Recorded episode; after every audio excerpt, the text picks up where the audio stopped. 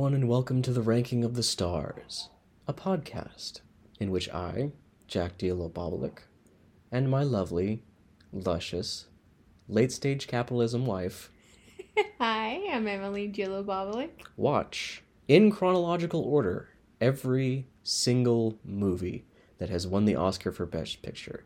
And not only watch them, but rank them. Yep. I keep leaving that part out. But we get to it at the end of the of the podcast every time. Oh, yeah, they find out eventually, but Yeah. you gotta tell them up front what they're getting into. It's only fair. What is our movie today? Today our movie is Grand Hotel. Not the Grand Hotel, just Grand Hotel? It just says Grand Hotel. that means it's two words away from the title of one of my favorite movies, The Grand Budapest, Budapest Hotel. Hotel. Yes. Only half the title, and only half the movie. and this one is from 1932. Columbus sailed the ocean blue. Poster? Uh, poster. Let's start with that. This, What do you think? Uh, it's barely a poster. It's very primitive, It- definitely for for a movie poster. It tells you nothing about the actual movie itself. You'd think with a movie called The Grand Hotel, they might put, you know, a hotel on the poster. But this poster is just the faces of the the big name actors they got. It's just it's trying to sell this thing completely off of star power. Yeah, just for context, uh, there's a, a navy blue background. We have the names of the actors in big, like white font at the top. The name of the um, the title of the movie in red letters uh, going across the poster, and then the sort of five main characters, um, just their faces coming out of stars. Yep, taking up the bottom two thirds of the poster. Yes. I think this is the worst poster we've seen so far. It's Even definitely the the least original. Even the the disaster that was the wings poster at least you know had something had visual elements to it this is just Yeah. this is just the faces of the actors this is nothing Uh, yeah, and like I said, it tells you absolutely nothing about what this movie is going to be about. yeah it just tells you who's in it Yeah. and Yeah. the people who in it are So we have. I'm gonna just. There's lots of people. I'm just going to present the, um, like five uh main characters. The five heads on the poster? yes. Uh, so we have uh, Greta Garbo who plays greta garbo Greta Garbo who plays uh, Grusinskaya, who's Um, a dancer. the madame there are a lot of very aggressively european names in this movie uh, John Barrymore plays uh, Baron Felix von Geigern. and that is drew barrymore's grandfather Yes. We have Joan Crawford, who plays uh, Flaemmchen, who's uh, the stenographer. that's the a movie. name i've heard before Flaemmchen? No, uh, Joan Crawford. So this will be our first movie with someone, uh, uh, an actor we recognize. Yeah, We at did least it. the name. Yep. yes. Uh, Wallace Berry, or Beery, uh, plays uh, director Praising. Prizing. Prizing. Uh, that messed me up too because it's spelled Praising, praising, yeah. but they pronounce it prizing. And then uh, Lionel Barrymore, who plays Otto Kringelein. And Lionel Barrymore happens to be uh, John Barrymore's brother. Yeah, though they do not look alike at all. No, I wouldn't. I wouldn't not have known that they were a brother in real life. No, I would have guessed cousins. Some information about the movie. Let's do it. All right, it was directed by Edmund Goulding. It is based on both a uh, a novel and um, and a play. So the novel came first um, in 1929, and it was a novel by Vicki Baum, and then the play uh, by William A. Drake was uh, in 1930. So, So, it took elements from both the the novel and the play. So that means Broadway Melody is the only movie we've watched so far that wasn't based on anything else. And oh yeah, because Wings had was Wings based on something? I don't think so. I don't Wings think and it was Broadway. a- Yeah, I don't think Wings was based on a novel. Yeah, I think you're right. So I have a cold right now, so I got cotton brain. I don't even know where I am or what my name is. Give me a break. Um, the movie was produced by MGM and it had a couple of premieres. April uh, 12th, 1932 was the New York premiere. April 29th, 1932 was the Los Angeles premiere. And then the movie was released throughout the country on September 11th, 1932. Uh, the running time is 112 minutes. It had a budget of $750,000. That's that's the the cheapest one we've watched so far, right? I believe so, yes. Which isn't surprising since the entire movie takes place in one location. Yes, So there's it's just the the hotel, so Yep. nothing outside. And then it made uh, a little over two million five hundred ninety four thousand uh, dollars at the box office. damn. Yeah, it was pretty good, pretty uh, well received apparently at the at the time. Uh, some fun facts about the movie before we move on to the plot.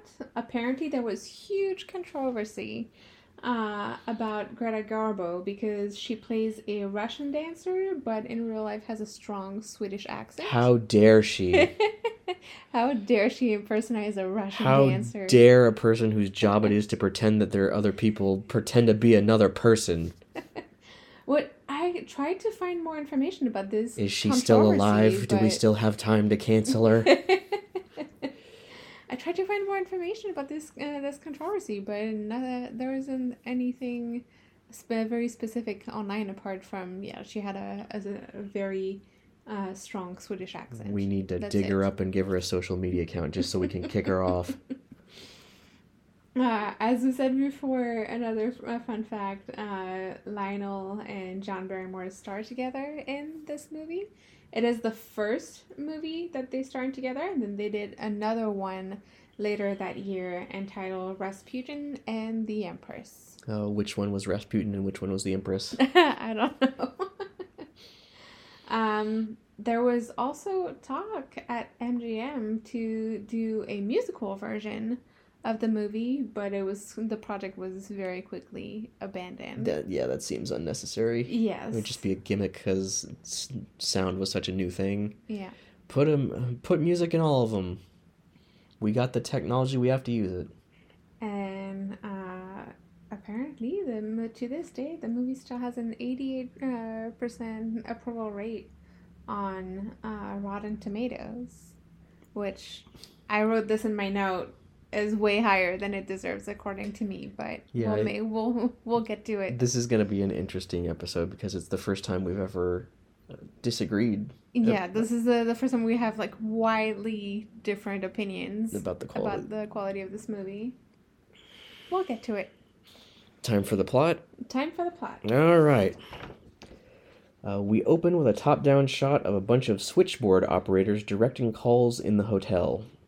Which I thought was really neat, honestly, to Yeah. see uh, a the how it was shot to be like just over their heads, but also just how I know it's just for the movie and they're not really connecting anything to uh, you know people to anything, but it's just the way how fast they were answering the phone, connecting the line to a different service. Yep. It was really neat. Who you want? All right, over here. Now, next person. What do you want? Huh? What?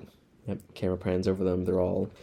Every time they show swi- switchboard operators in movies and TV, they're always working super fast. Yes. Like they have more calls coming in than they can possibly deal with. And then we cut from the switchboard operators to a phone booth in the hotel where the calls are being placed uh, by the cast. First is the head porter, who's calling the hospital to check on his wife, who's in labor. Uh, after that, we see Otto Kringelein, who needs to talk quickly because every minute costs two marks ninety. He says.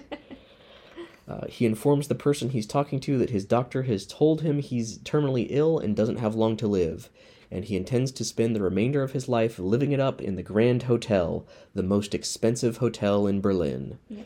Uh, because all the best people stay here, even the big boss, Preysing, stays there, and Kringelein plans to tell him exactly what he thinks of him someday. Mm. The next call we see is Preysing himself talking business. If the merger doesn't go through, he says, we are in very bad shape. Uh, it all depends upon news from Manchester. Uh, the fourth call is Madame uh, Grusinskaya. Grusinskaya. Yeah. I think this is the only time I call her by her name in the synopsis. From here on out, I just refer to her as uh, the Madame. So third call. Uh, it is Madame's maid Suzette, who is informing the person on the other end that the Madame will not be dancing tonight, and she does not require her car. Uh, there is something preying on her mind, and she needs to sleep. The last call is Baron von Geigern, who's asking for money so he can continue to stay in the hotel. Uh, he cryptically states that he knows where her room is, and that he has made friends with her ballet master. Uh, we revisit each call in rapid succession after we see the Baron, and then the camera cuts to a distinguished elderly gentleman holding a cigarette in his fingers and reflecting on his surroundings. Grand Hotel, he says. People coming, people going, nothing ever happens. Fade to black. I like this opening a lot. Because I like the fast pace of it. Yes, it's very fast paced and just cuts very quickly from person to person, and also it highlights uh, one of the great strengths of this movie, which is their attention to detail in the characters. Because each character, you can already start to get a feel for their personality just by seeing them in that phone booth because of the different ways they talk and the different ways they're standing. Like, Kringelein is uh, like slumped over the the desk and the phone booth booth and he's just very harried and you know not very assertive a little uh, little whiny and then Little whiny, but a very like he. You can sense the.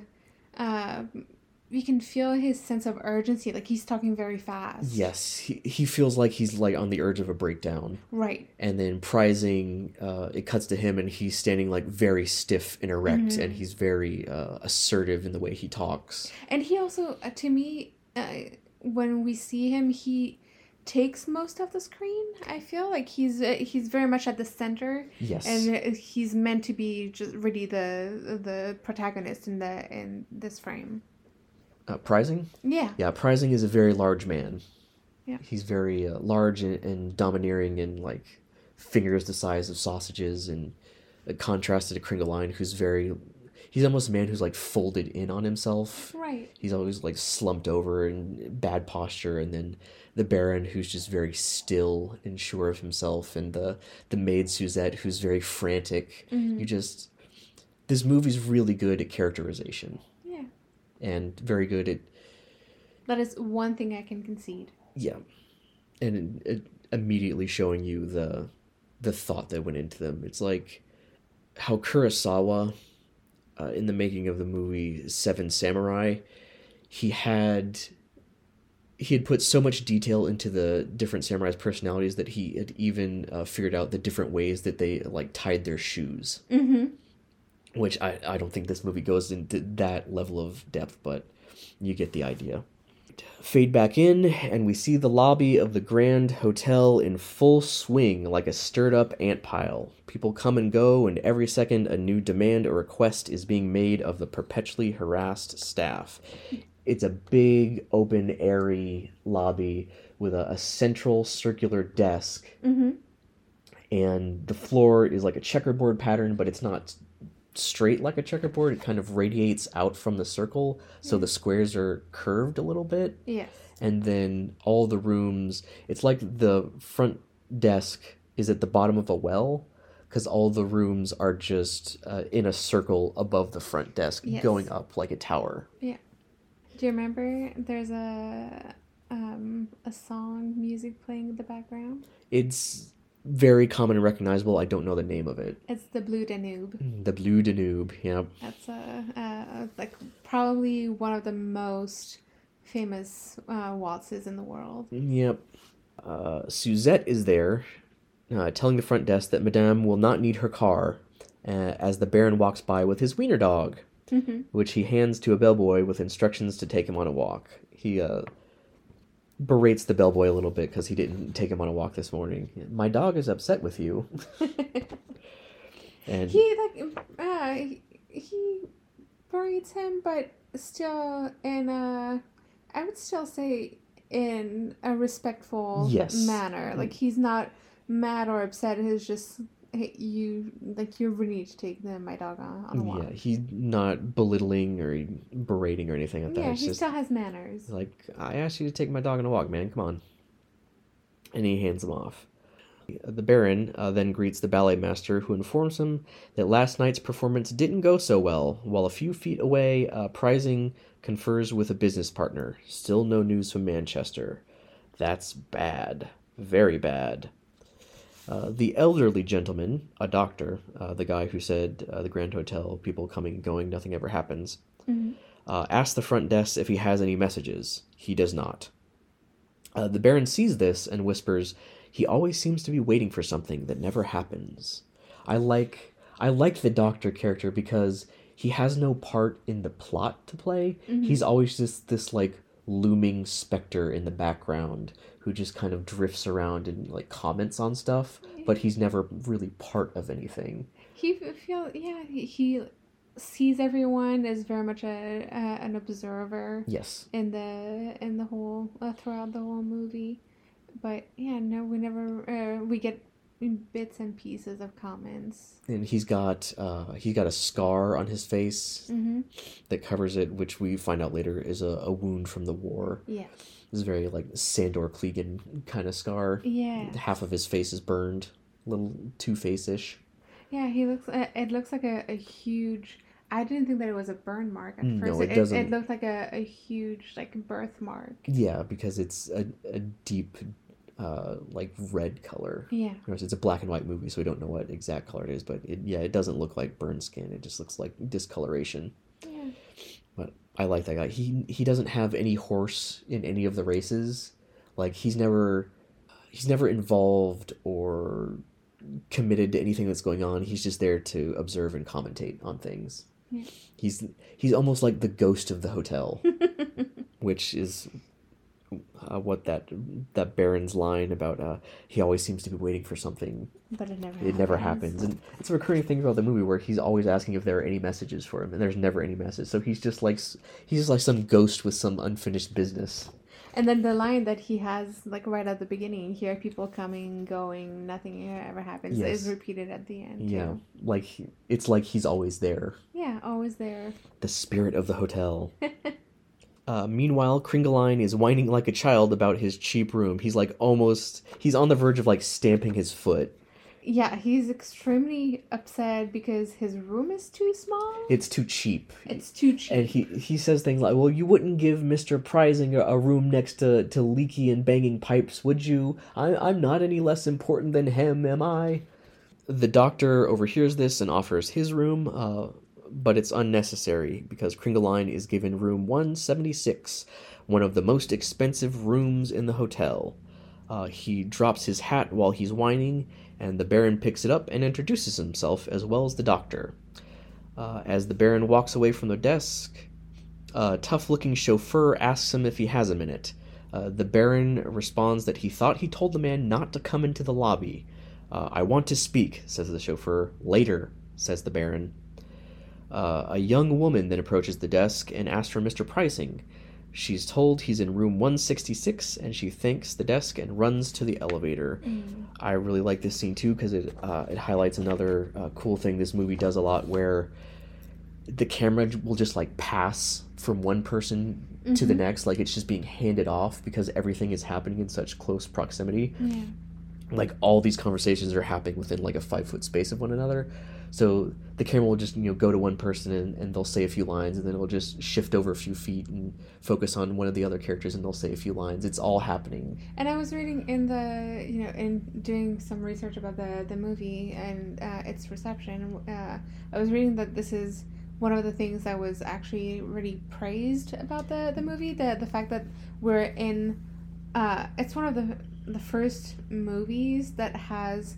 Uh, the ability uh, like that to have a like a 360 angle and to just turn just turn on itself the the camera could, could uh, turn around and just see everything that was happening. And it just really we we move from character to character uh, in a very smooth way. Yes. It's very very very smooth. It's like they're just like passing the camera off like as it'll be focused on one conversation and then, then like the baron will walk by in the background and then the camera will just follow him as he walks by. Which is one aspect that I, I can enjoy and like about the movie is that it really it's really good at being sort of authentic about what a hotel looks like and Yes. showing you what giving you the perspective because when you're here and you're seeing all the all the, the people moving through the lobby you're seeing you're seeing them from the perspective of like a hotel crew of the people who are serving them yep and it's just really good at, at showing what people look like from a hotel crew's perspective and seeing what hotel life looks like. yeah the hotel is it's a crossroads Yeah. is very much treated that way in this movie. I like it a lot. Just a, a place where people come and go and their lives intersect.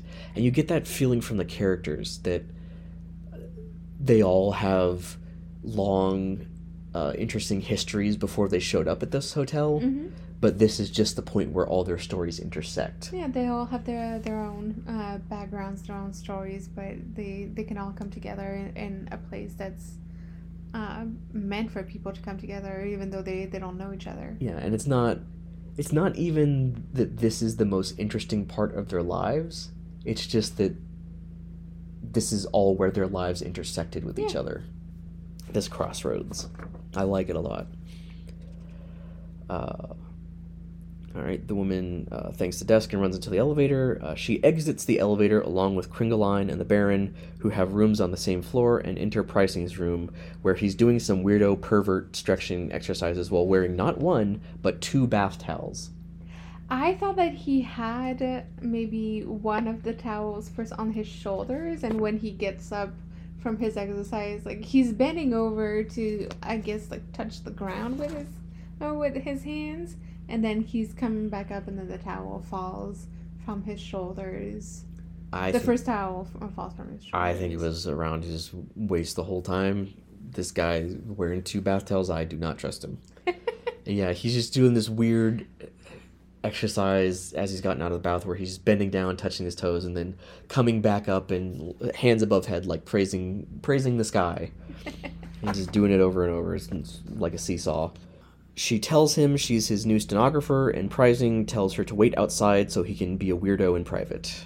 And this is he has a very is he supposed to be Russian or something? Because he he talks in uh, not broken English, but you know he structures sentences the way that uh, non-native speakers do, where he's like, uh, "You will be waiting outside, please." He his accent sounded German to me, Yeah, but That- I, I could be wrong. yeah, the thing non-native speakers do when they when they end sentences with "please." Yeah. You will be the doing of this, please. Mm. Yeah, Hey, what do you have against non-native? Speakers? I have nothing against them. not a not a knock at all. Just I'm kidding. Mm, Put the knife down. Outside on the balcony, the Baron suggests that Kringelein get some new clothes so he can feel like he's getting a fresh start. Uh, Kringelein thinks it's good advice uh, and asks the Baron if he can speak to him anytime, uh, even when the Baron is with his smart friends. I haven't got any friends, is the Baron's reply. You got me, says Kringelein. Uh, sometime later, the Baron approaches the stenographer, who's leaning on the edge of the balcony while she waits for Preysing to be done with his pervert stuff, uh, and tells her he wonders what would happen to the porter if someone jumped on him from the balcony. Mm. Uh, Why don't you try it and find out? she says. The Baron walks away. uh, but then he stops and comes back, asking if she'd like to dance. Not with strangers, is the curt reply. I love this interaction. This like, a- it- I'm gonna let you finish that on their interaction, but I just want to say, already, I love this interaction between the two because she is so witty, and I love it. Yep. Asked if she liked to dance. Uh, not with strangers, is the curt reply. Never, never. Uh, the Baron walks away again, uh, but then returns to say that she must be waiting on an awfully nice fellow. Uh, she tells him she's Preysing stenographer, and the Baron asks if she'd like to take some dictation from him sometimes. Wink, wink, Mhm. nudge, nudge. Gross.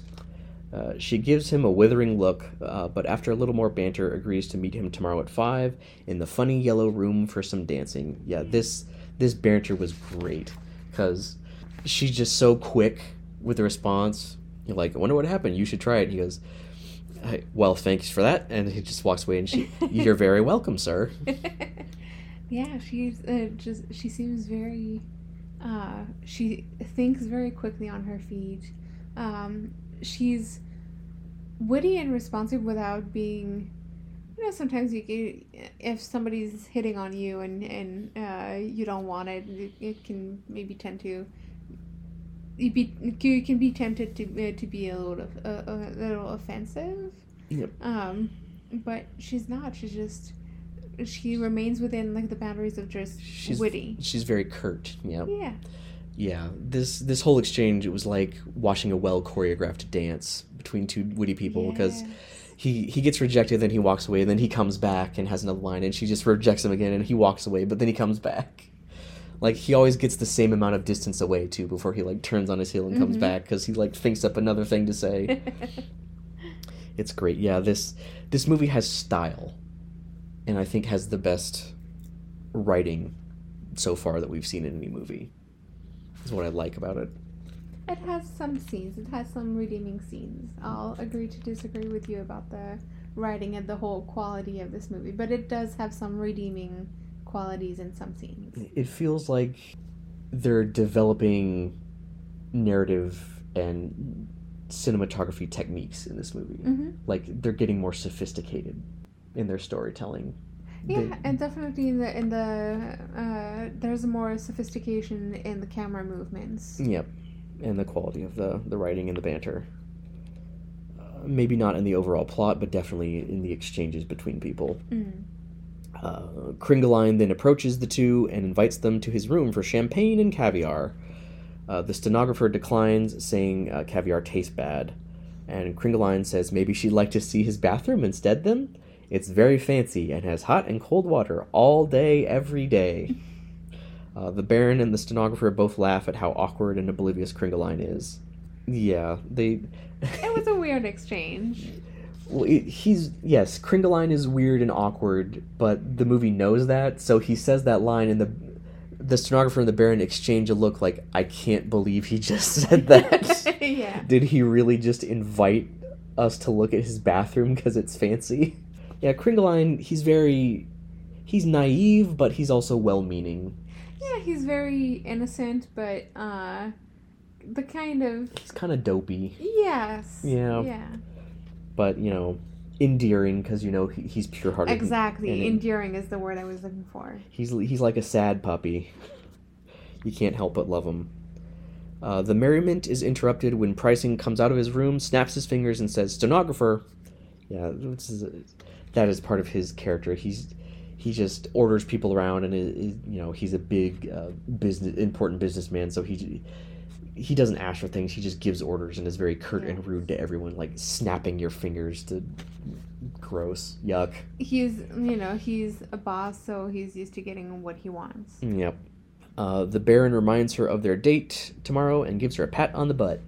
And uh, Kringelein stares daggers at Preysing's door. Uh, the Baron asks if he knows uh, Preysing, and Kringeline tells him he's slaved away in his factory for years. Uh, they walk and talk a bit more, and Suzette comes out of one of the doors they pass by and admonishes them for being too loud. The Madame is sleeping. Uh, the men apologize, and the camera follows Suzette as she goes back into the room. Uh, she awakens the Madame and tells her it's time to dance, even though she's been on the phone telling the theater that she's not dancing and also been Mhm. down at the front desk telling them the car's not coming. Uh, now she's trying to get her to go anyway. Uh, but Madame is having none of it. Uh, last night the theater was half empty and there was no applause. How can she work in such conditions? Her manager tells her uh, the place is packed tonight, so she relents and goes with him. On the way out, Suzette brings uh, the pearl necklace that uh, the Madame has in her room, but Madame tells her to put it back in the room, and they leave the hotel. Her her bed, the bed the dancer is sleeping in, the entire thing is like made of satin and silk because she's she's. We find this out later, but she's a, a world famous dancer, so she's a, a very big deal, and her room is very plush and, and fancy. Yeah, she's just touring the world. Yep, her her seats sheets are satin. Her comforter is satin. Her like bathrobe is satin. This looks like the most slippery bed in the world. and she's very uh, dramatic and oh I can't and oh the, there was no applause how can I do this and the manager tells her that the place is packed tonight but then we find out very quickly that he's lying about that and just trying to get her to stop being so dramatic and fulfill her contract Why? Yeah, there's money, you know, behind her show, and she needs to she needs to come and fulfill uh, what she signed up for. Ugh, but how can she throw these pearls before swine I feel sad. I, I felt sad for her uh, just in that scene because, um, I can understand that it might be disheartening to, you know, want to share your craft with people and then you're sharing it, you're sharing your your passion and your craft and, and all that, and then people are not appreciating it, and just the fact that they're tricking her also into leaving the hotel and she's going to and, and that happens i'm getting ahead of ourselves but um that happens a couple more times in the in the movie where she's being tricked. Yes. People are lying to her they just want her to do what they want her to do. She is emotionally fragile and the solution to that is to just lie to her. Yes. Which that's just kicking the can down the road. Yes, because she's going to rea- she's going to get there in this scene. She's going to get to a hotel to the uh, to the theater and realize that it is not packed at all, and it's going to be even more disheartening and heartbreaking. Yep. They only know to, how to uh, stall the problem. They don't know how to solve it. Yeah. I can sympathize a little bit, but also uh, any true professional knows that regardless of circumstances, the show must go on, right? If you're an artist, you will play to an empty theater. My my sympathy only extends so far. Uh, next scene opens with the Baron laying on the floor and giving his wiener dog a talking to about having self control around lady dogs. you remember the dog's name? um, I hold on. Adolphus. Adolphus. Yep, you got it.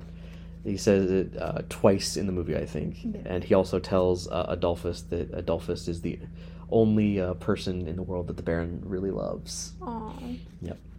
This really endeared me to the Baron that he's got this wiener dog, and the wiener dog's his friend. The tough looking chauffeur then enters the room and tells the Baron he's too late, the dancer has left the hotel. Uh, the Baron says it's fine, the pearls are still in her room, and he'll get them tonight. Uh, the chauffeur tells the Baron he's too much of a gentleman, and that he's no good for this business. They glare at each other, and the Baron tells him to be ready to leave on the night train to Amsterdam and get out. He does this little. He does it multiple times throughout the movie where the Baron's trying to like get people to go away, where he just does this little shooing motion with his hand. He's very dismissive of people. He, multiple stare downs, and he always just eh, shoo, get away.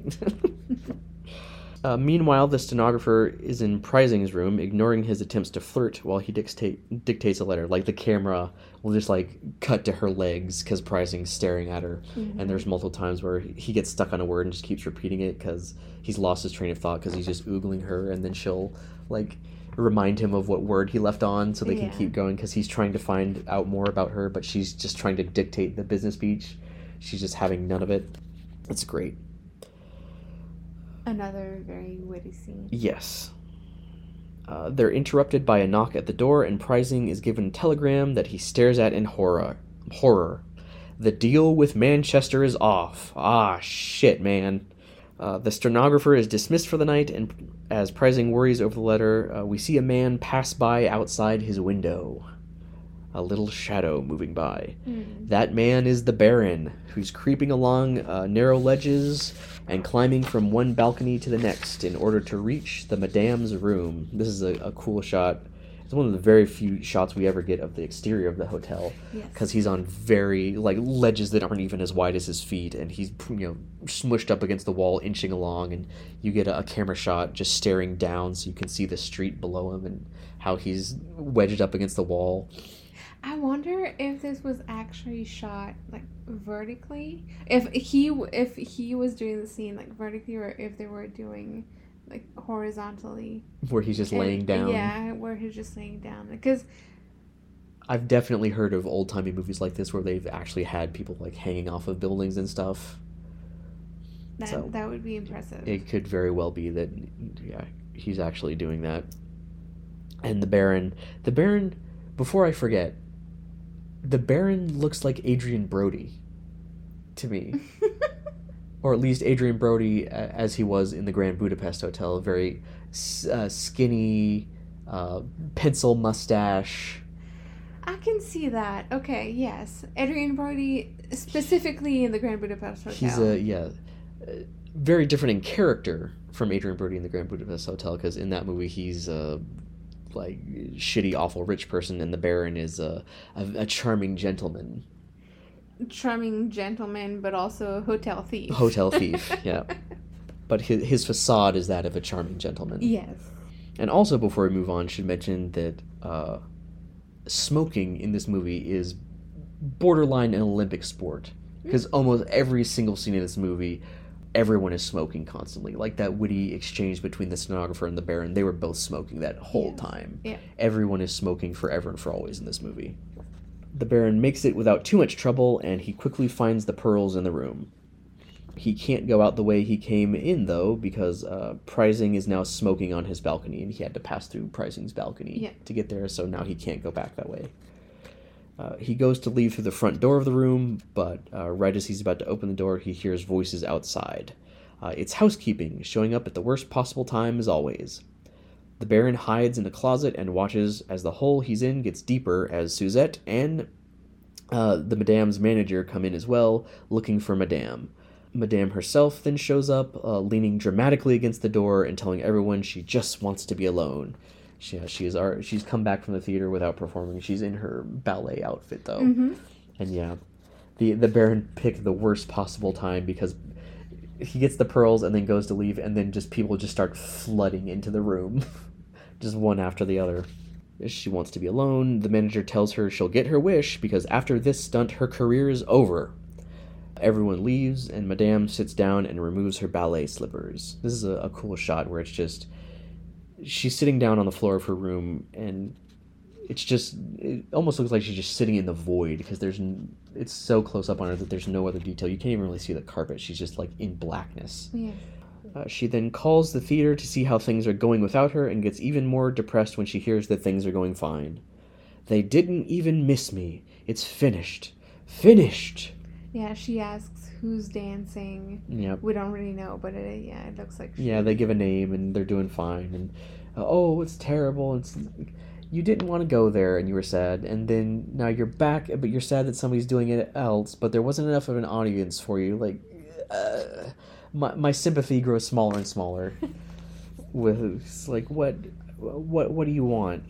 Uh, what will Madame do now? Grow orchids? Raise white peacocks? No, Madame will die. She's very melodramatic. Yeah. She repeats the "I want to be alone" multiple times, Yeah. and in uh, a matter of maybe like the next ten minutes of the movie. before she can even start to enact her plan to die though because she's actually she's like taking out some sort of like sleeping pills or something out of a cabinet but before she can enact her plan uh, the baron reveals himself and tells her to stop uh, he was hiding in her room he tells her uh, which he often does just to breathe the air that she breathes yikes baron yikes uh, she goes for the phone uh, but the Baron tells her how it tears his heart to see her so upset, and that she has so much to live for, and she decides not to have him ar- arrested just yet. Uh, they sit down, and the Baron showers her with compliments about her beauty and charm. Yes, yes, the Baron can stay. This was. Man, to to have just a, a a weird, weird random man you've never met before show up in your room when you're a famous person mm. and then actually be charmed by him and allow him to stay. Like we as the audience know that the Baron's not a bad guy, but this still made me feel uncomfortable with how just dangerous the situation feels. Well, he's not very aggressive. No, but he's yeah. The fact that there's a stranger in her bedroom and in her hotel Openly room, admitting, "Oh, I just want to breathe the same air." as you." Like, ugh. Yeah.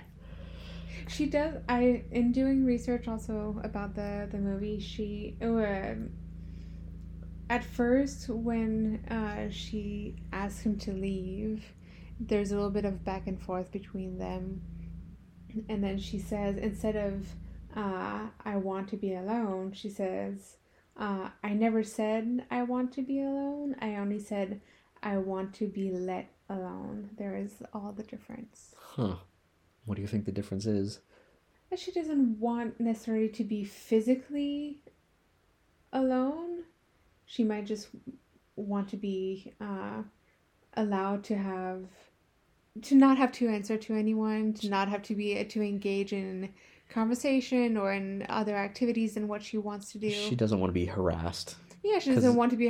There's a lot of people uh, uh, around her. There's uh, her mates, Suzette. There's the manager. There's a lot of people gravitating around her and you know, telling her what to do and where to be, and that's their schedule for her Yeah, they- and not her own time. They don't actually care about her. They just care about uh, her career and They care about the performance and and what fulfilling she's the going contract To, and yeah, what she's going to offer to the audience. Yep. Not necessarily caring about her as a person. She's alone even in the middle of a crowd. Yeah. They're all just a, a pack of vultures that want something from her. That's di- so yeah. That's the difference. The difference between having being physically alone, or just Emotionally alone. emotionally alone. Cut to Kringelein, uh, clearly intoxicated, uh, being led to his room by the doctor. He stumbles around in his room for a few minutes and then falls into bed. This scene is pointless. Like it's it's just a, a couple minutes of him bumbling around his room because he's drunk. He looks in the mirror and goes, "You're a drunk, Kringelein," and then falls into bed. I don't. I took that as you know as a contrast to the the first scene where we see him telling people the the person on the phone that he only has uh, so much time to to live, and I I took that scene as like a a reminder that he's here to uh, have a good time, and that's exactly what he's doing. Yeah, he's fallen apart at the seams. Yeah. We then get the same shot of the switchboard operators we got in the opening, and we hear snippets of their conversations that pertain to the characters in the plot. Uh, chauffeur calling for Baron von Geigern. No messages for the doctor. Mm. Uh, Madame is not to be disturbed. Uh, we then join Preysing in the middle of a business conference, and it's not going well. They get into this weird argument about who approached who first. Yeah, there are people, I guess, from Manchester at this point who are with him, or They're not no? from Manchester because uh, they say something about how if the deal with Manchester did go through, they'd be more willing to do business with him. So Mm. they are not from Manchester, Okay. which I did not pick up on until I was rewatching for the I yeah. I really thought that the, that they were their accent speaking in English was sounded different to me, so I really thought that they were coming from Manchester. yeah, they're just they're yelling at each other about this who approached who first, and it's it's a weird power struggle. They're both like trying to achieve achieve dominance over the other, and it's they're just yelling at each other, and it's just going in circles and just going nowhere. Uh, the people he's talking to want to know about Manchester, but Preysing would w- rather talk about mop rags. That's the most indication we ever get for the nature of whatever business Preysing is in, because like they use it as a, a an insult one time, like, "Oh, you just sell mop rags." Uh, as things get heated, the stenographer is on the phone whispering about her date with the Baron later with a smile on her face. She's this is another moment where you know things are happening in very close proximity to each other because she's in the same room as the business meeting, but she's just in the background, and then the camera just smoothly shifts from Preysing to her, close up of her, and she's Yeah. I don't even know if she's actually talking to someone or if she's just pretending to talk to someone because she's like, I have a date with the Baron, Mm. like that kind of thing. Just getting excited and happy about it. The businessmen continue to yell at each other, and we get our first ever diagonal swipe cut, which brings us back to the Madame and Baron. Did you catch this? It's a tr- transition where uh, it just yeah it goes diagonally from one quarter of the screen to the other, and just Mhm. goes down. And we just haven't had a, a transition like that in any of the movies we've watched so far. And goes back to what I was saying about how it feels like we're fighting, finally starting to see some innovation in regard to you know movie making techniques. Mhm. Finally starting to see uh, new stuff like that creep in. I like it. The Madame and the Baron have been up all night talking, and the Madame is currently reminiscing about her days in ballet school. I was slim and hard as a diamond, she says, and they drilled us like little soldiers. She wants to know more about the Baron, though. Who is he really? What does he do? Yeah, what does he do? Who are you, really? The Baron replies, I'm a prodigal son, the black sheep of a white flock. I shall die on the gallows. that was also very dramatic. yes. He's being, yeah, he's being intentionally overdramatic though, whereas uh, she's very sincere in her drama. Whereas the Bar- the Baron, I feel like he knows how theatrical he's being and he's doing it on purpose.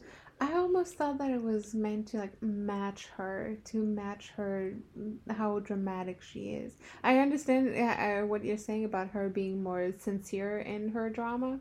I thought in this in this instance in this uh, scene that he was like matching sort of her intensity and her uh, her uh, personality and the way she talks to be maybe more attractive to her.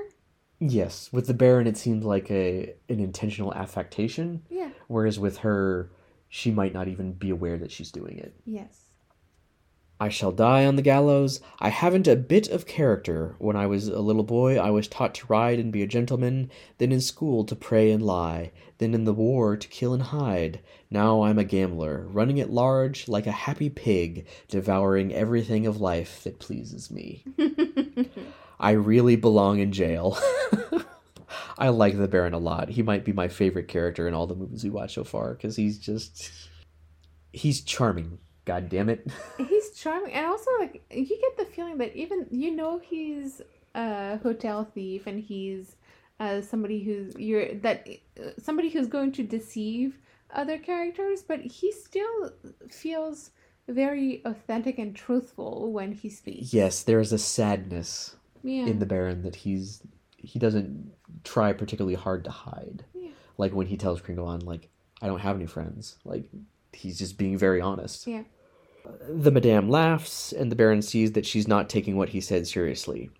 Uh, he gets up because they're like sitting down on a little uh, almost like a little cow little couch, yeah, facing each other, yes where their their legs like overlapped, but Mhm. they they both have a, a like seat back to lean Yeah. back against, just looking at each other face to face. Uh, he gets up and moves away from her, uh, and tells her that he's a thief, revealing the pearl necklace that he stole. Uh, he tells her that he desperately needed money and has been following her for a while, but in the process came to admire her. Don't you understand? Don't you? She gives him a smooch. She understands. Not at first, though. At first, she's upset after he reveals that he has a necklace, and Mhm. uh, she immediately turns cold and is like, "Oh well, you should leave then if this is all you're after." But then he pleads with her and tells you know that he's had a change of heart, and then she sees that uh, he's genuine about that, and she comes around. do you think that he's genuine about that Yes, about the change of heart? I I do not get the feeling that Baron uh, is proud of what he's doing in order to Mhm. get the money he needs. It's like like the chauffeur said, he's too much of a gentleman. He's he's doing this out of desperation, not because he wants to.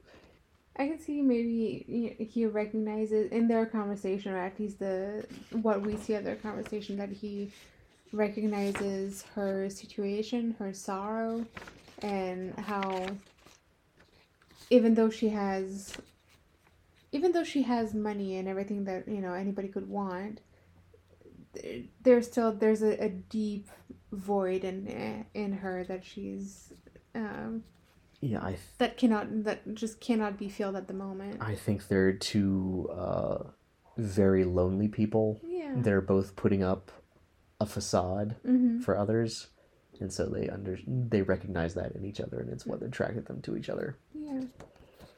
Uh, the phone then rings, uh, summoning Madame to her rehearsals. Uh, she tells the Baron she has to go, but that their train leaves in the morning for uh, Vienna. Our train, says the Baron. Our train, says Madame. The Baron would give his soul to go, he says, but he can't. He still owes money. Uh, Madame offers to cover his expenses, but the Baron says that that would ruin things between them. He'll try and find another way. Uh, he promises to be on the train and leaves with a smooch. The Baron leaves, and Suzette and the manager enter, while Madame sings and twirls and carries on about how beautiful life is. It's a complete reversal of her attitude.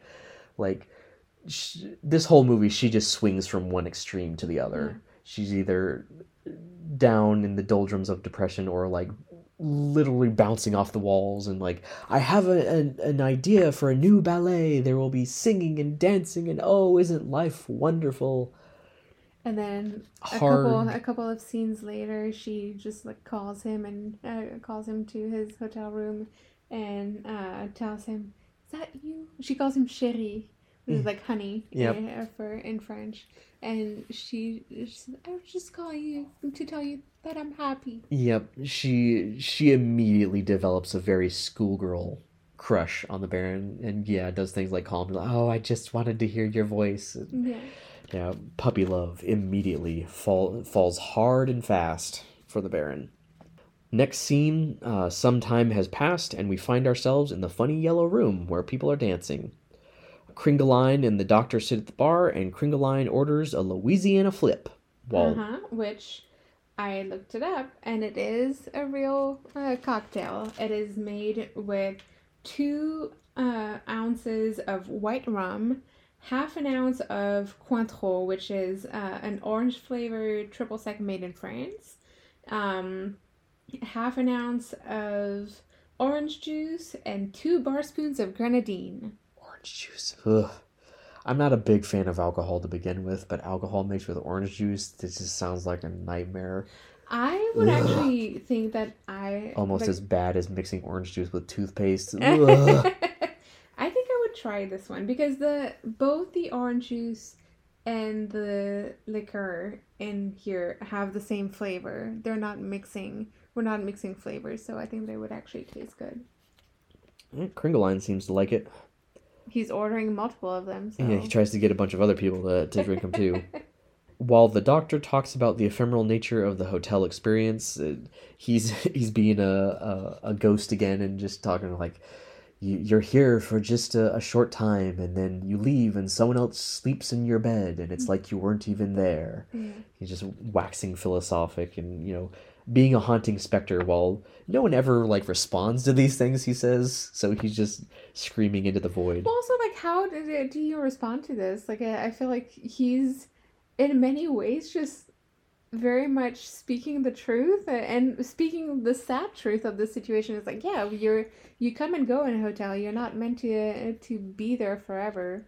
Yeah. So He's lamenting it, and I don't think anyone ever responds when he starts doing that. They're all too caught up in their own problems. Uh, then we go back to Preysing's room where negotiations continue to fail.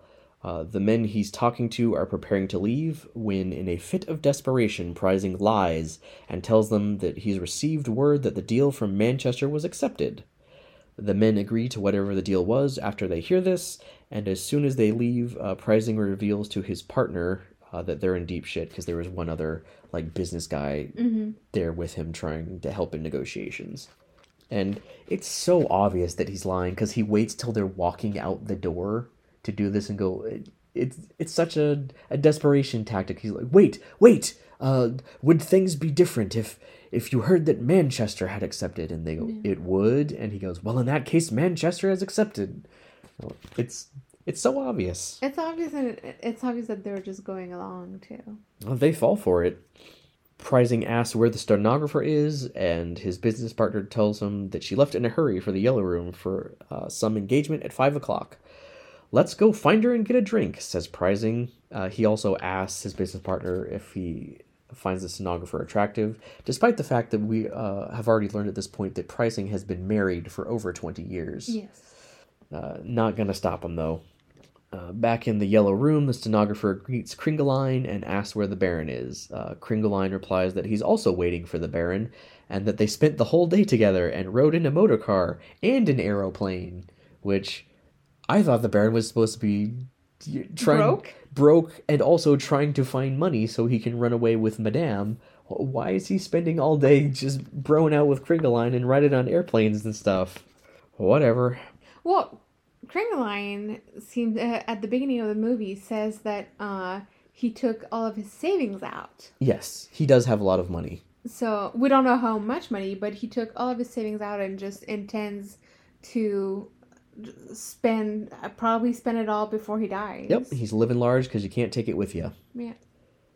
He tries to order the stenographer a Louisiana flip, uh, but she immediately vetoes that and orders absinthe, which Kringelein hears her order and is like, "Oh, you're one of those people," as if ordering absinthe is, is supposed to mean something. I don't. This is a, a Absinthe is extremely strong. Like it will make your brain reverse on itself. so not an appropriate uh, thing for a woman to be drinking. I assume in in 1930s. uh, oh, definitely not appropriate Society now. standards. Even today, like there, I don't. At least in France, or at least where I come from, there is not a whole lot of places that still serve absinthe because it is so strong. Uh, the Baron arrives, apologizes for being late, and takes the stenographer out onto the dance floor.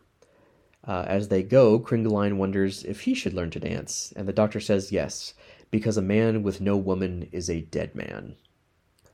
Out on the dance floor, the stenographer asks the Baron what he's been doing all day, and he tells her he's been chasing money. Uh, you were very different yesterday, she says. That was yesterday, says the Baron. He says I've been chasing around. Chasing money around. Chasing money around? Yes. Oh, I only understood the chasing around. Yeah, like most of the movies we've watched, the the audio quality leaves something to be desired. Better than the last few, though, but still not perfect. And uh, she's right about him being different. It's very stark contrast between the scene where they uh, had that banter at the balcony because he's he's very obviously distracted and not. Yeah, and that for and the first thing that they have at the balcony, he's very playful. His his face is just very like open and welcoming, and he's got he's clearly attracted to her and wants to attract her attention. And then in this scene, he's polite, but not inviting. No, he clearly has something on his mind. Yeah. Other than her, he's distracted, and she Yeah. can tell. The dance ends, and the Baron asks if the stenographer would like to make a man happy. I'd love to, she says with a smile. Dance with Kringelein, says the Baron. Her smile fades. This was, you can just see a a real good piece of acting because as soon as he says dance with Kringelein, because she, she obviously thinks he's gonna like ask for a kiss or something, Mm-hmm. and then he says dance with Kringelein, and you just see it hit her, and just the smile instantly becomes fake, Yeah, and then just slowly withers. yeah. Good bit of acting. You sympathize with her because you can see it. You can see the gut punch happen. You're not a bit like you were yesterday, uh, she says. Uh, the Baron then tells her that he fell in love last night. The real thing. It's wonderful. And she responds with, There is no such thing as. Yeah, there's no such thing as the real thing. Oof. I, I sense some, uh, some trauma in your past. She's clearly disappointed, uh, but agrees to dance with Kringelein.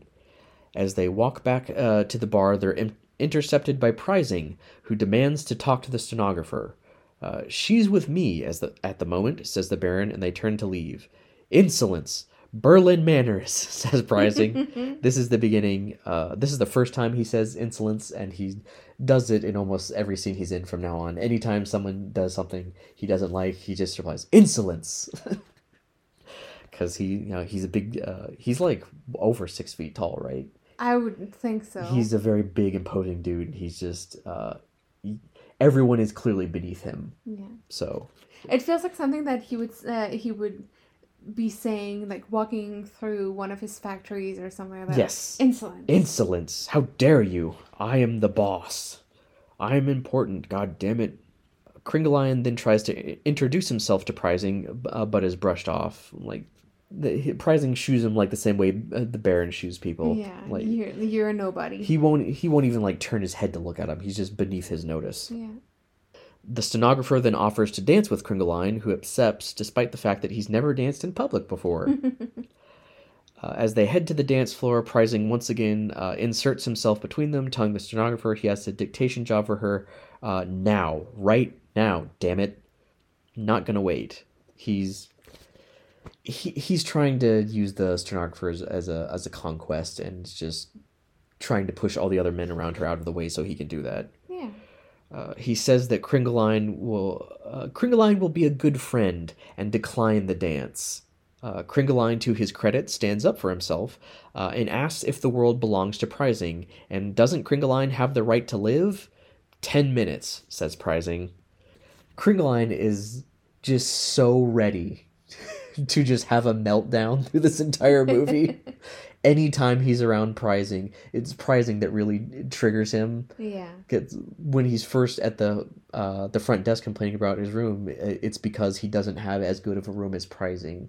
And also on the t- uh, on the phone, he says, you know, that uh, he knows Preysing is at the hotel, and then he's gonna give him a piece of his mind at some point. Yeah, it's Preysing has become the symbol for all the unfairness and injustice in the world. Yeah. and Kringelein so clearly hates his guts and is just does not have the emotional energy to pretend that he doesn't anymore.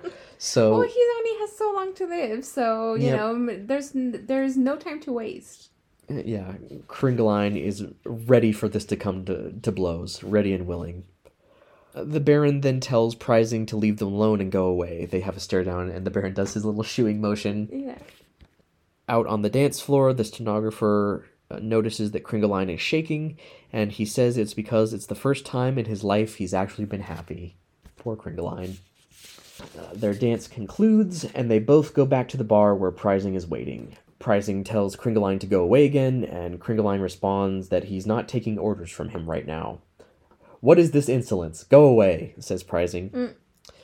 Mm. Chooses to give him a piece of his mind instead, telling him that he might not uh, that he might think he's hot shit, but he is really an ordinary man, no difference from anyone else. Uh, their argument escalates until Kringelein uh, calls Preysing stupid. He does this after Preysing uh, accuses him of uh, misappropriating funds and embezzling. Yes. And he says he's embe- embezzling, and, and Kringelein gets this shocked ex- expression. Just he like gasps for a few seconds. He's so offended that he can't even speak. He, how how how dare you? Because Kringelein is also very intoxicated at this point. So God knows how many Louisiana flips he's had. yeah, how many flips he's been doing. so uh, Preysing said he's embezzling. Uh, he then calls Preysing stupid, and at that point, Preysing grabs him by the collar and starts to shake him.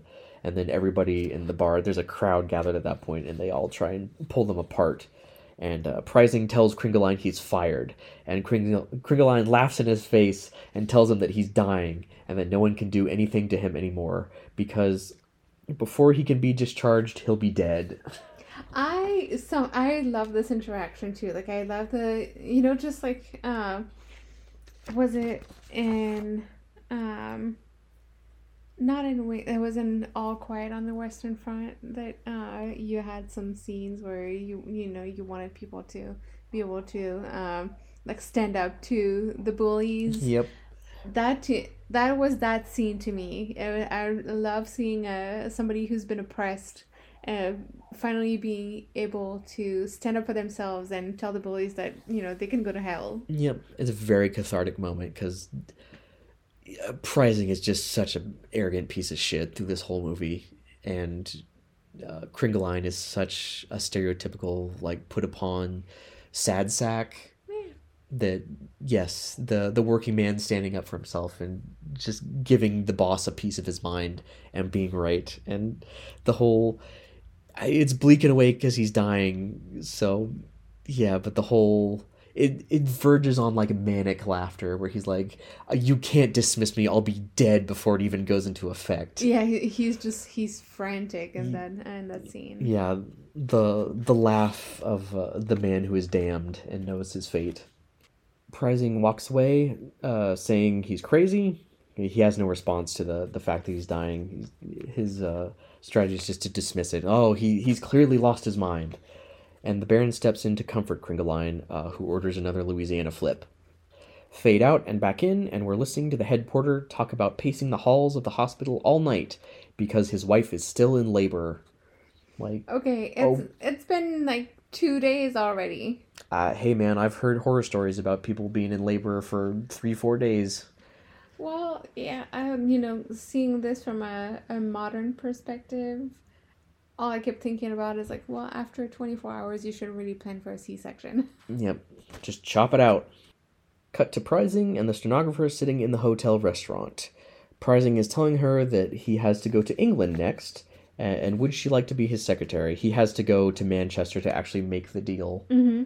uh, that he claimed happened actually happen.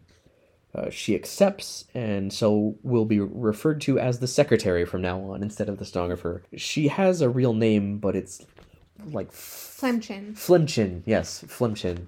I find it easier to just say secretary, uh, so that's what she is. And uh, Preysing asks her what her price is for working, and she says a thousand dollars, and she also needs some outfits because he wants her to look nice, doesn't doesn't he?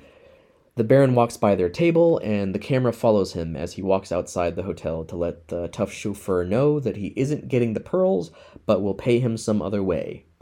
Back inside, he passes by Madame and assures her he will totally, definitely, 100%, no joke, cross my heart, hope to die, swear to God, absolutely be on the train with her tomorrow morning.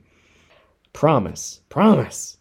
Kringelein overheard the Baron talking to the chauffeur about money, and he asked the Baron uh, if the Baron needs some money from him. The Baron says he does, uh, and has the idea of rounding up some men to gamble in Kringelein's room because Kringelein offers him like 300 marks, and I think the Baron needs does, yeah. needs around 5,000. So the Baron just declines and says, "No, we'll we'll go find some people to gamble so I can make the amount I need."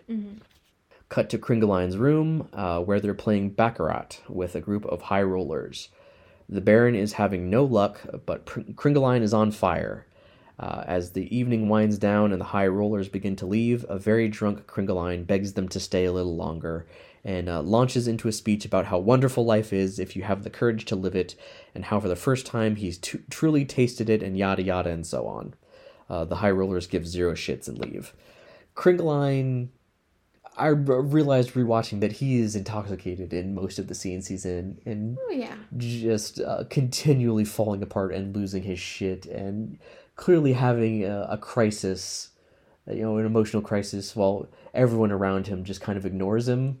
Because you know he has the meltdown in the bar, and now he has this positive meltdown here, where he's like, "Well, life is so wonderful, and I'm finally alive, and I'm finally doing this," and he's winning like every hand of gambling he's playing, and he's just living large and, and high off life, and Yeah, but also isn't it sad?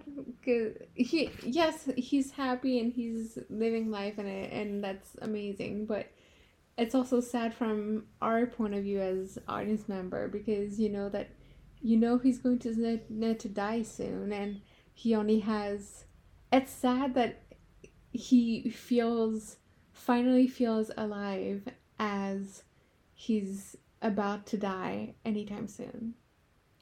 Well, that's a common trope in movies. Like Yeah. he has the energy of well, we've all seen those movies where like somebody gets diagnosed with cancer and then they start fucking you know standing on tables and doing cartwheels in the street. I'm finally alive. That he is he is fully bought into that that trope. And not only that, but he's also it's it's sad to me because he's like begging them to stay like just a few minutes longer and they they have no interest in him as a person. Like they're just there to gamble. So they're like, "Oh, good show, good show, old man. Oh, there, there's a good chap." And oh, you're so right about life being pleasant. Yeah, bye. They just they don't care at all. Well, they don't have to. If he, that's another thing. Like he's, you get the idea that he's never had really a whole lot of money in his life. He's gotten all of his savings, you know, for the for the end of his life. But he was essentially, as much as we understand, he was a factory worker. So He was like a bookkeeper, he was a bookkeeper, yeah, like an accountant or something. probably didn't make a, a, a lot of money. Probably didn't enjoy, you know, the the finer things in life until now. And these other people, they're big ga- uh, gamblers. They had they seem like they have a lot of money and that they can do this anytime. Yeah. Also get the sense that he hasn't had much uh, social interaction in his life either. He's very childish in his interaction with I the mean, who invites other people to look at their bathroom? Yes. Like when he first meets the Baron, Baron, it's a very innocent, like, will you be my friend? Yeah. Kind of thing. Yeah. Can I talk to you anytime? Yeah. Can I, can we, can we hang out and be pals? The Baron helps Kringelein to his bed, and once he passes out, the Baron takes Kringelein's pocketbook uh, containing all the night's winnings and uh, puts it in his own pocket. Uh, Kringelein wakes up and immediately notices money is gone and starts losing his shit, crawling around on the floor looking for it and wailing about how unfair the world is and how everything is taken away, yada yada, and so on. he just starts wailing like, "Oh, you never get anything in life, and then when you do, it's immediately taken away. Woe is me!" Lots of melodrama in this hotel. The Baron pretends to help him look, uh, takes the money out of his pocket and places it on a table while his back is to Kringelein and uh, pretends to find it on the table. Oh, here's your money. Uh, he gives the money to Kringelein and then leaves because he's quickly running out of time to find some cash. He runs into the secretary in the hall and she tells him he's nice. She uses the same technique he did because the first exchange they have, uh, he walks away the first time and then he whistles to get her attention to look back at him. And during this exchange, he walks away and she whistles to get his Yeah. attention and to get him to come back. So it's a little Hmm, Nice reverse. yeah, nice reverse of that their first interaction. And then he comes back after she whistles, and that's all she says to him. She just goes, "You're nice." Like, okay, that all, or uh, that's all. Uh, she then enters her room, which is connected to Preysing's room. It's one of those hotel rooms I don't like, where it just has a door that opens into somebody else's room, and you can see Preysing uh, asleep on his bed in, in a robe. Down in the lobby, Madame is returning from a superb performance with a ton of congratulatory flowers. Just she has like a whole train of people following her, carrying all the the floral arrangements she's gotten, which her manager said her career was over because of the stunt she pulled before, but now she just inexplicably has more performances to put on. There's no, absolutely no consequences for uh, what she did, despite people explicitly telling her that there would be consequences Yes. whatever. Uh, back in the secretary's room, uh, Preysing enters in a robe and starts trying to put the moves on her, and she pointedly reminds him he's a married man. And he goes like, "Oh, we, we should leave my wife out of this." Uh, this does very little to stop him, however, and he keeps saying uh, creep ass things like, "Are you going to be nice to me?" Yeah. Oh, I hate this Uh, line. it's oh, it's gross I hate because he he also you know he's pressing up against her and it's it's so It's very. uh, It's uh, giving like Jock Warriner uh, vibe from um, from Broadway Melody. yes like, it's so Don't I deserve this? it's so mewling and whiny and pathetic and oh aren't you gonna be nice to li-" and by nice he means yeah touch his wiener and Remember all the nice things I've done for you? Ugh, here we go again. Uh, don't you like me even just a little bit? Ugh, ugh. Uh, before he can go too far, though, he sees a shadow moving in his room and goes to investigate. Uh, the shadow turns out to be the Baron, who lamely makes the excuse that he must have gotten lost. Uh, he tries to leave, but Preysing blocks him and demands the Baron return his pocketbook, which the Baron has stolen his pocketbook, just like he stole uh, Kringelein's pocketbook. Which uh, Preysing doesn't see him do this; he just accurately uh, assumes that that's why he's sneaking into his room. Yeah. Uh, the Baron returns it and apologizes. Uh, I'm desperate, he says. It's a matter of life and death. Preysing berates him for a while and enjoys the fact that he has him on, you know, by the short hairs, uh, and then goes to call the police. He just lords it over him for a few minutes. Oh, you're a filthy thief, and how dare you do this? He starts raising his voice, and the Baron is trying to like get him to lower his voice. He says, "Are you trying to wake up the whole whole The hotel?" hotel. and then preysing well, I do want to wake up the whole hotel. You know, he's just en- enjoying the fact that he he has this guy that he's had beef with on the ropes and can he has the moral high ground and he's going to wring every bit of juice he can out of it. Uh, he then goes to call the police. Uh, he has the Baron's jacket in one hand and the phone in the other, and then suddenly starts beating the Baron with the phone. This is weird. Did you notice this when we were watching it? The the scene like glitches. It like skips because he just he's holding him uh, by the lapel with one hand, Yeah. And then it like it skips to where he's just he's just beating on him with the phone and going thief thief how dare you strike me he says but we don't see the baron hit him so there was just some technical glitch here I wonder if yeah, I wonder if there might be you know scenes or that that were lost.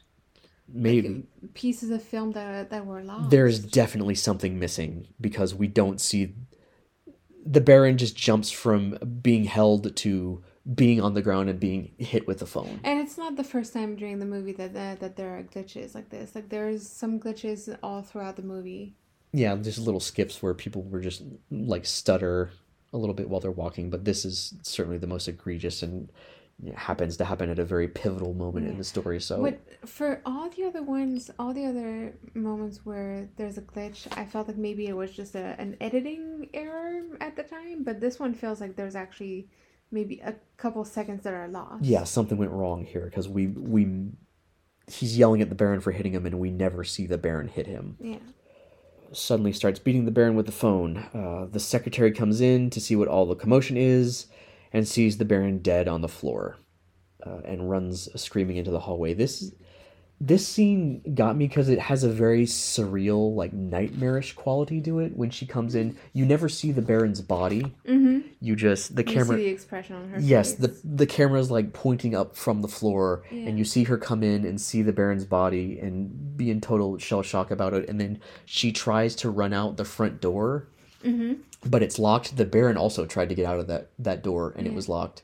And so it just has this nightmare quality of because the room is also very dark. Mm-hmm. So I have definitely had uh, multiple nightmares before where I'm in some dark room and the door is locked and you can't get out. So it just it had that quality to it Yeah. because she's she's trapped in a place she doesn't want to be and the door's locked and there's almost just this moment of like she doesn't after the door is locked even though there's another way out of the room like she's just lost for a second and just overwhelmed and like oh god i can't get out of here. Yeah. uh, she runs out and uh, screaming into the hallway and she goes to wake up kringelein uh, who goes into preysing's room to see the baron.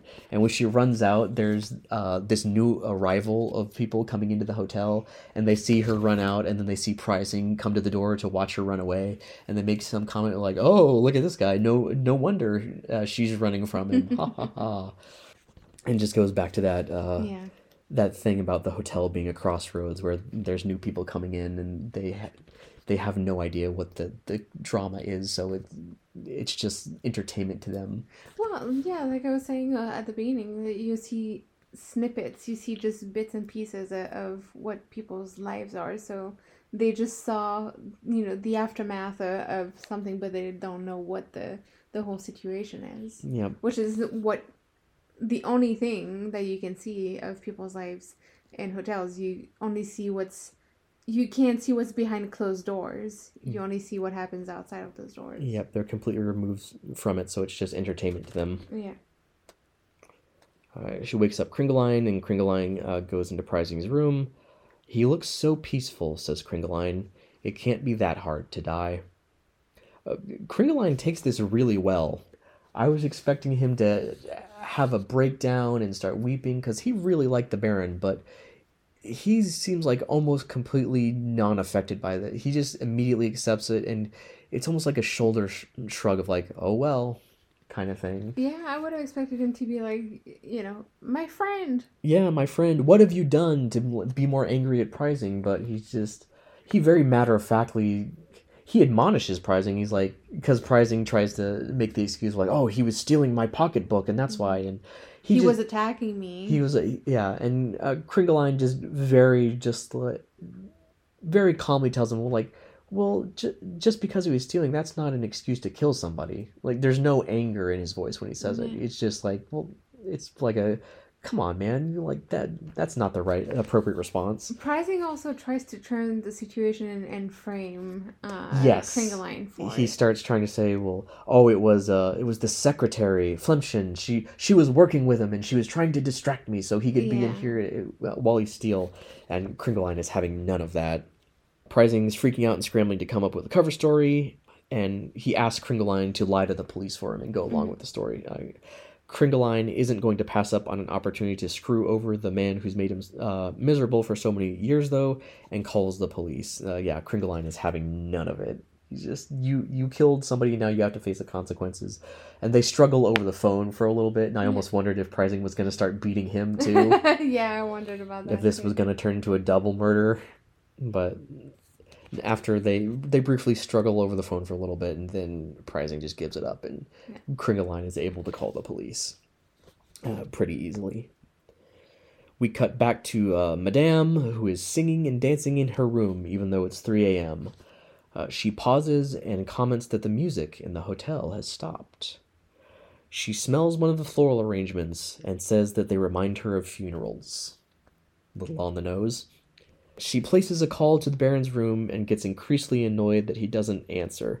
This is, yeah, it lingers on her for a while, just waiting for him to pick up, and she keeps uh, very dramatically being, being like, Ring, ring, all you do is ring. Why won't you answer? Being, being her usual, usual uh, theatrical self.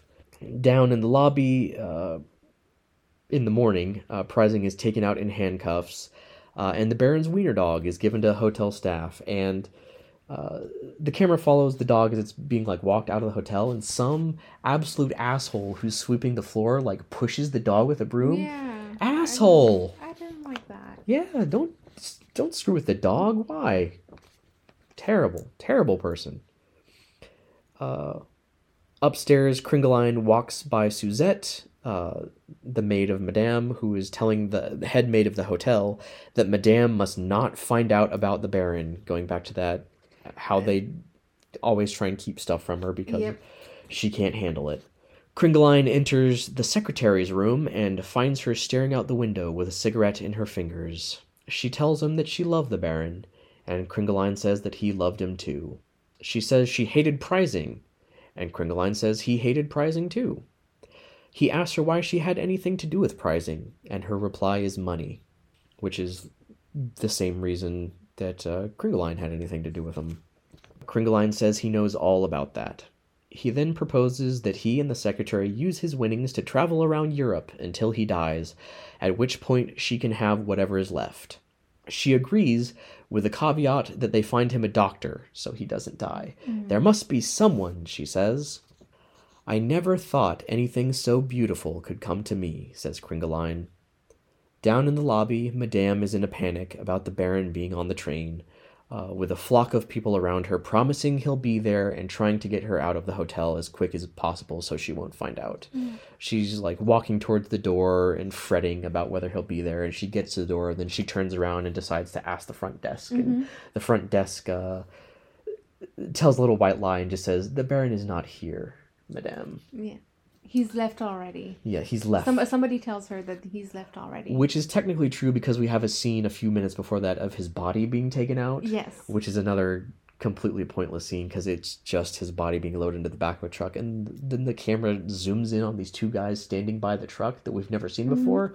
And it feels like they're about to say something because it zooms in on them, but then we just move to another scene. I don't know what the point of that was, other than to show that the Baron's not there anymore. Uh, they finally succeed in getting Madame out of the hotel, and as she gets into her car to drive away, she tells Suzette it will be sunny where they're going and that they'll have a guest. And that is the last we ever see of Madame. Back in the lobby, the head porter receives a call that his child has finally come. Uh, he says at this point he's been up for two days straight, so his wife has been in labor for two days. Jesus. Uh, it's a boy, and both his wife and the baby are doing well.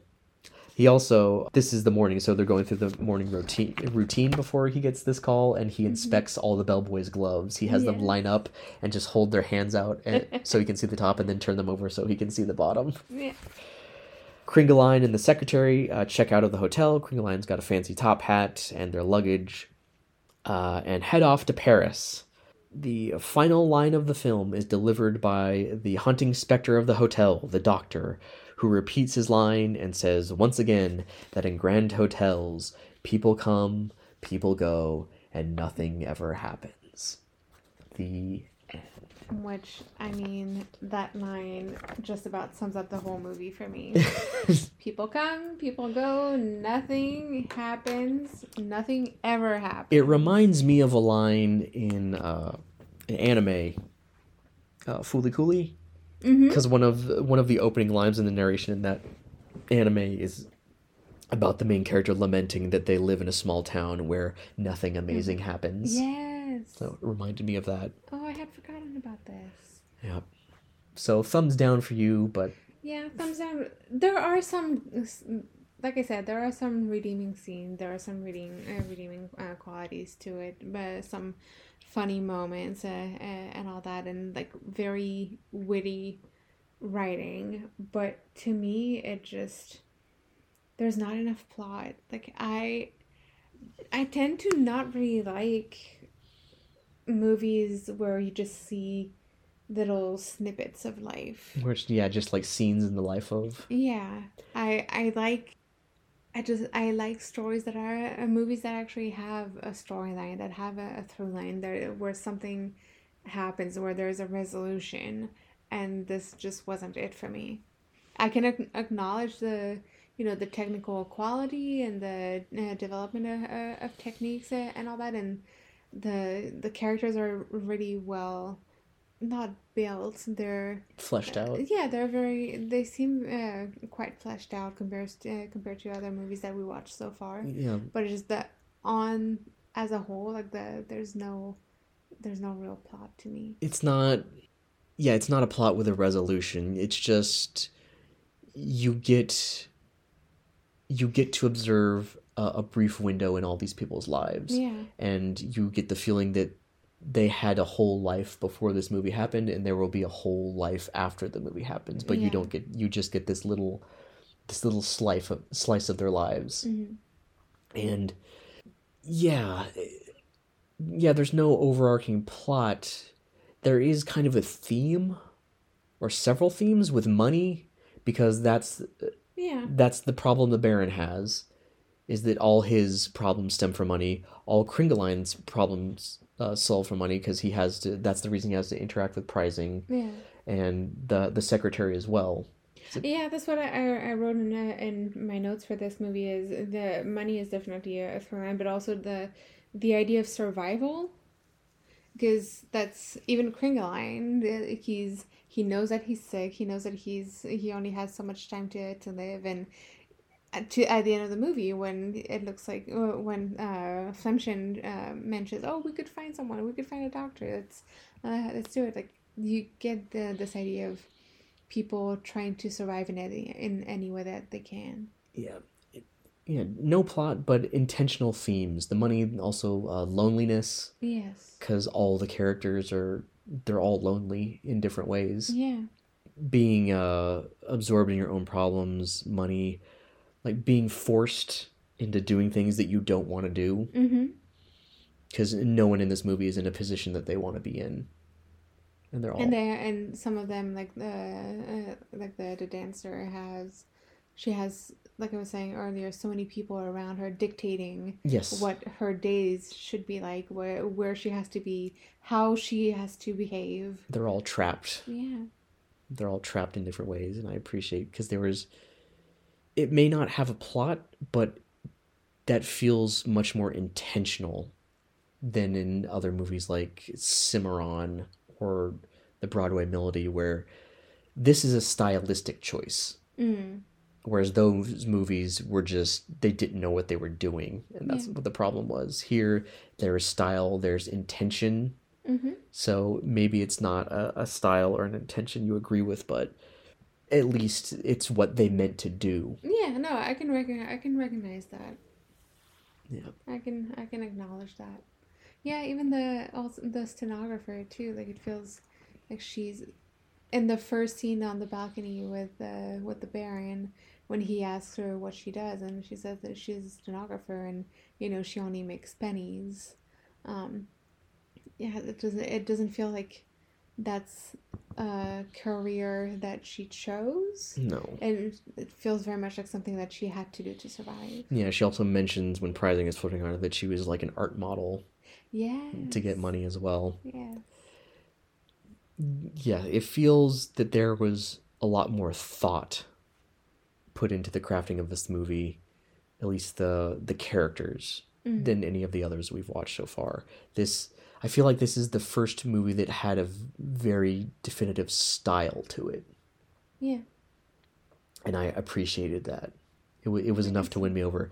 The hotel itself almost feels like a character because th- there is no main character, right? It's just all these people passing through this crossroads, Mhm. and the the movie's obviously aware of that because it has the doctor comment on that at every possible opportunity, and I like that. I like that they were just telling a story about a crossroads, not about any one particular person passing through it. Yeah, and that the you know, we never get any scenes, anything outside of the of the hotel, which we can very well could have. Like we could follow the dancer when she goes to the theater to see what it uh, it's actually like, but we never do. No, the the story happens in the hotel, and if it's not happening in the hotel, it's not happening. Yeah. Right.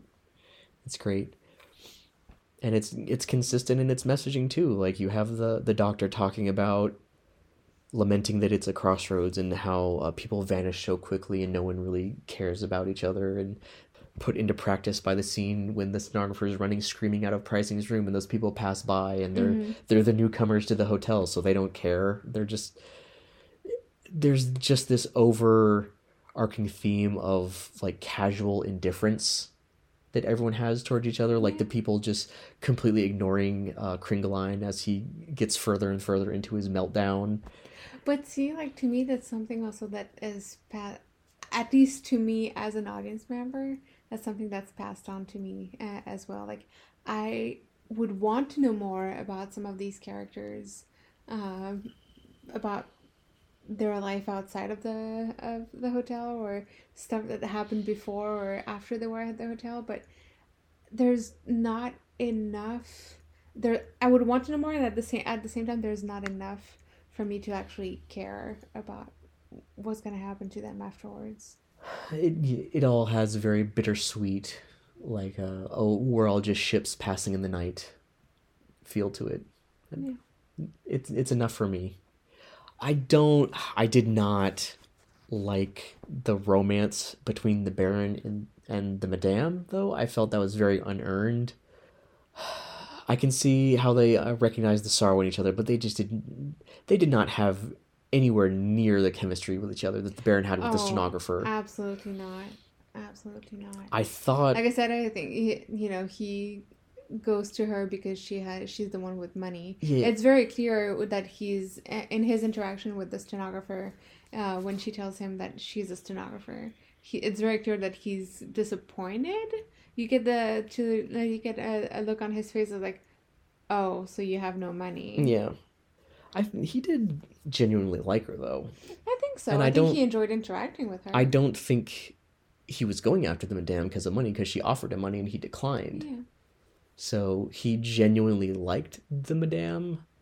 It's just they had no chemistry together. Yeah. I would have much preferred that he build a romance with the, the secretary. Mm. But unfortunately, there's that unfortunate pivot.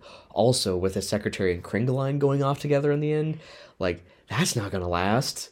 Like that that did not feel like a good decision to me. Well, she's also after money. You, I, she genuinely cares about him. I think it's just that they've bonded because they both went through this really traumatic event together. They're yeah, but that's not that's never really addressed or any. They don't never really talk about it, apart from saying, "Yeah, I, I love the Baron," or "I love him too." Yeah, I think she. One thing that's uh, consistent with her throughout the movie is that she is she needs money. She is after after money, so and she's going to get it from whoever's going to offer it. so she. You think she was just being opportunistic? I think so.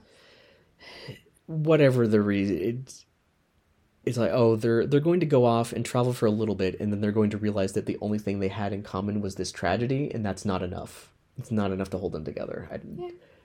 it feels like they're heading for disaster like everyone's heading for disaster Preysing leaves to go to jail uh, the madame leaves and is going to find out that her lover is dead and she was already uh, in a fragile state before that, so that ugh, that's gonna push her over the edge. And then Kringelein and uh, the secretary leave on the.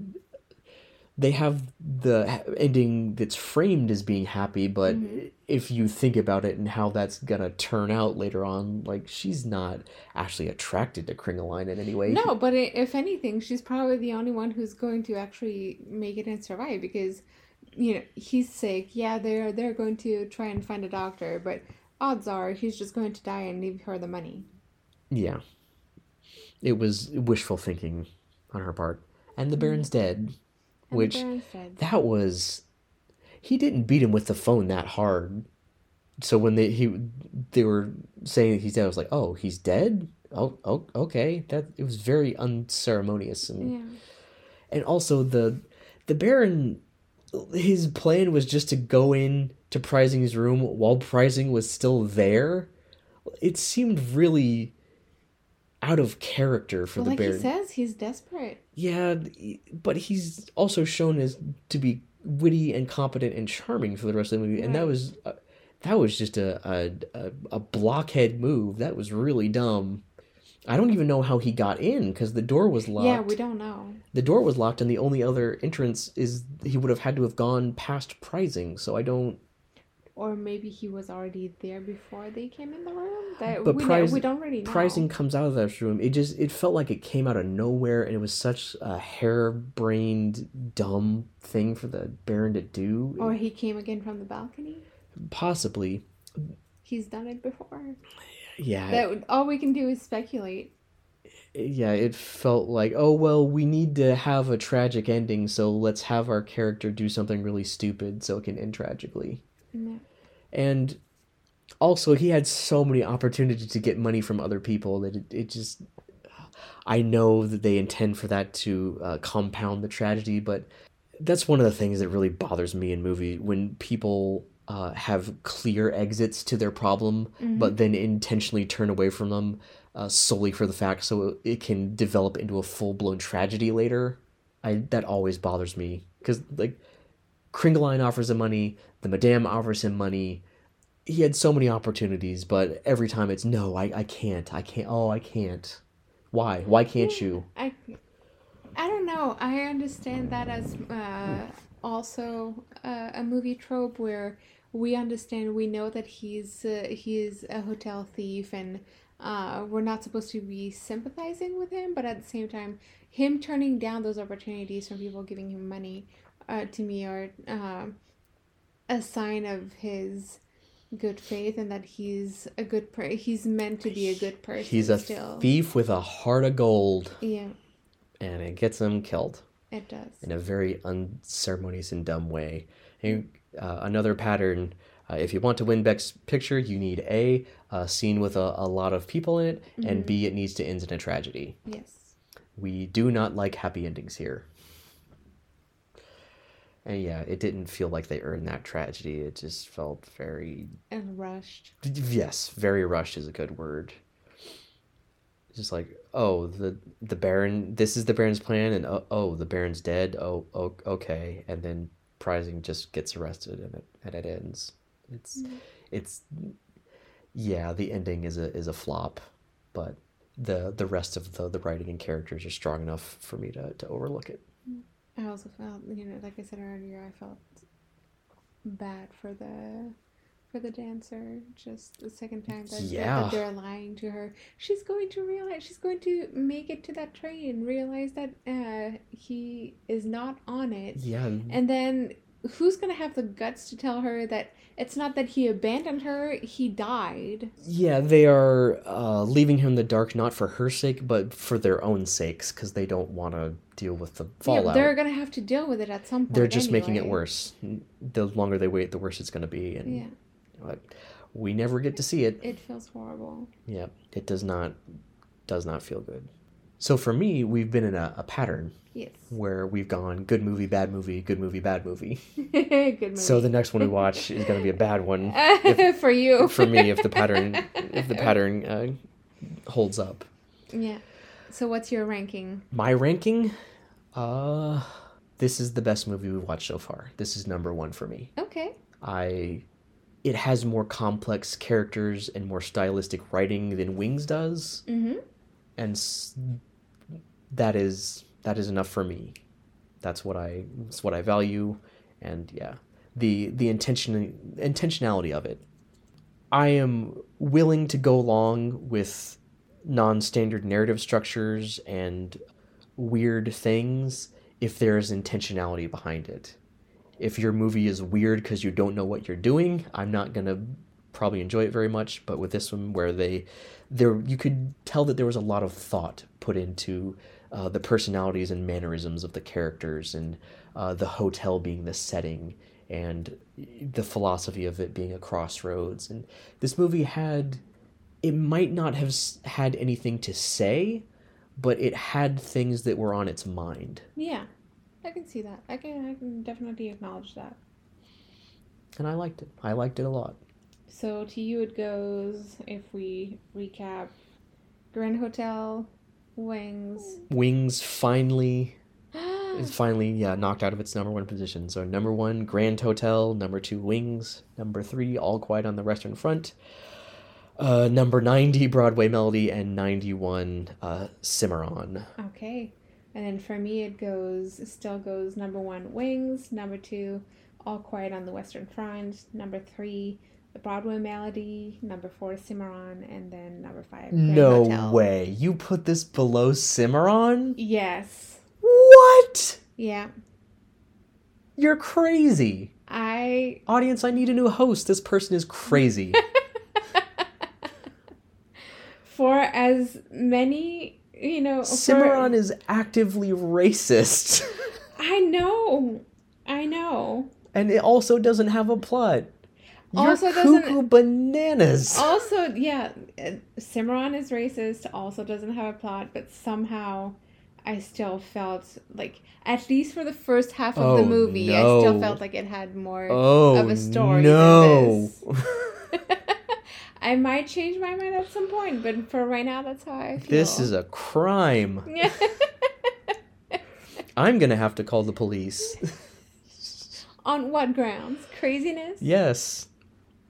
Oh, Jesus. At least on, on the first half of the movie, Cimarron has seems to have a story. Seems to have. Yeah, but the main character is a misogynist, racist, crazy person. I know. I know. Wow. I might reevaluate my choices Wow. along the way. Crazy. I I'm speechless. this is why we have separate lists. One man's trash is another man's treasure. Below Cimarron. Wow. I'm sure we'll keep talking about this, and I'm sure I'll change my mind. But for right Start- now, that's how I feel. Beginning of next episode is a revision of the list. yeah, beginning of next uh, episode, maybe. Sorry, sorry. I apologize. You'll have your come to Jesus moment. Yeah.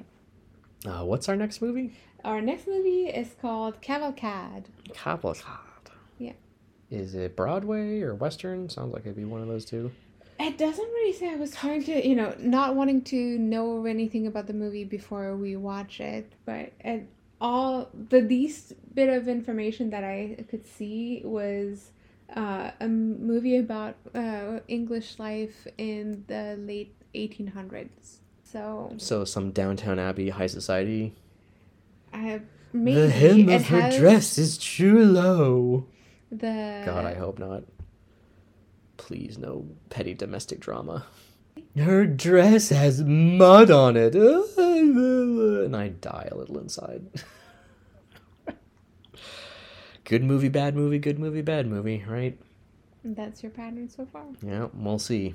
Anything else? No, I don't think so. Alrighty. See you next week, everybody. Bye. Thanks for listening.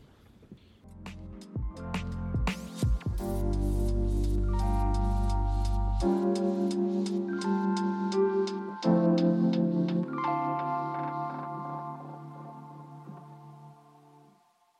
that's it. That's it. That's it.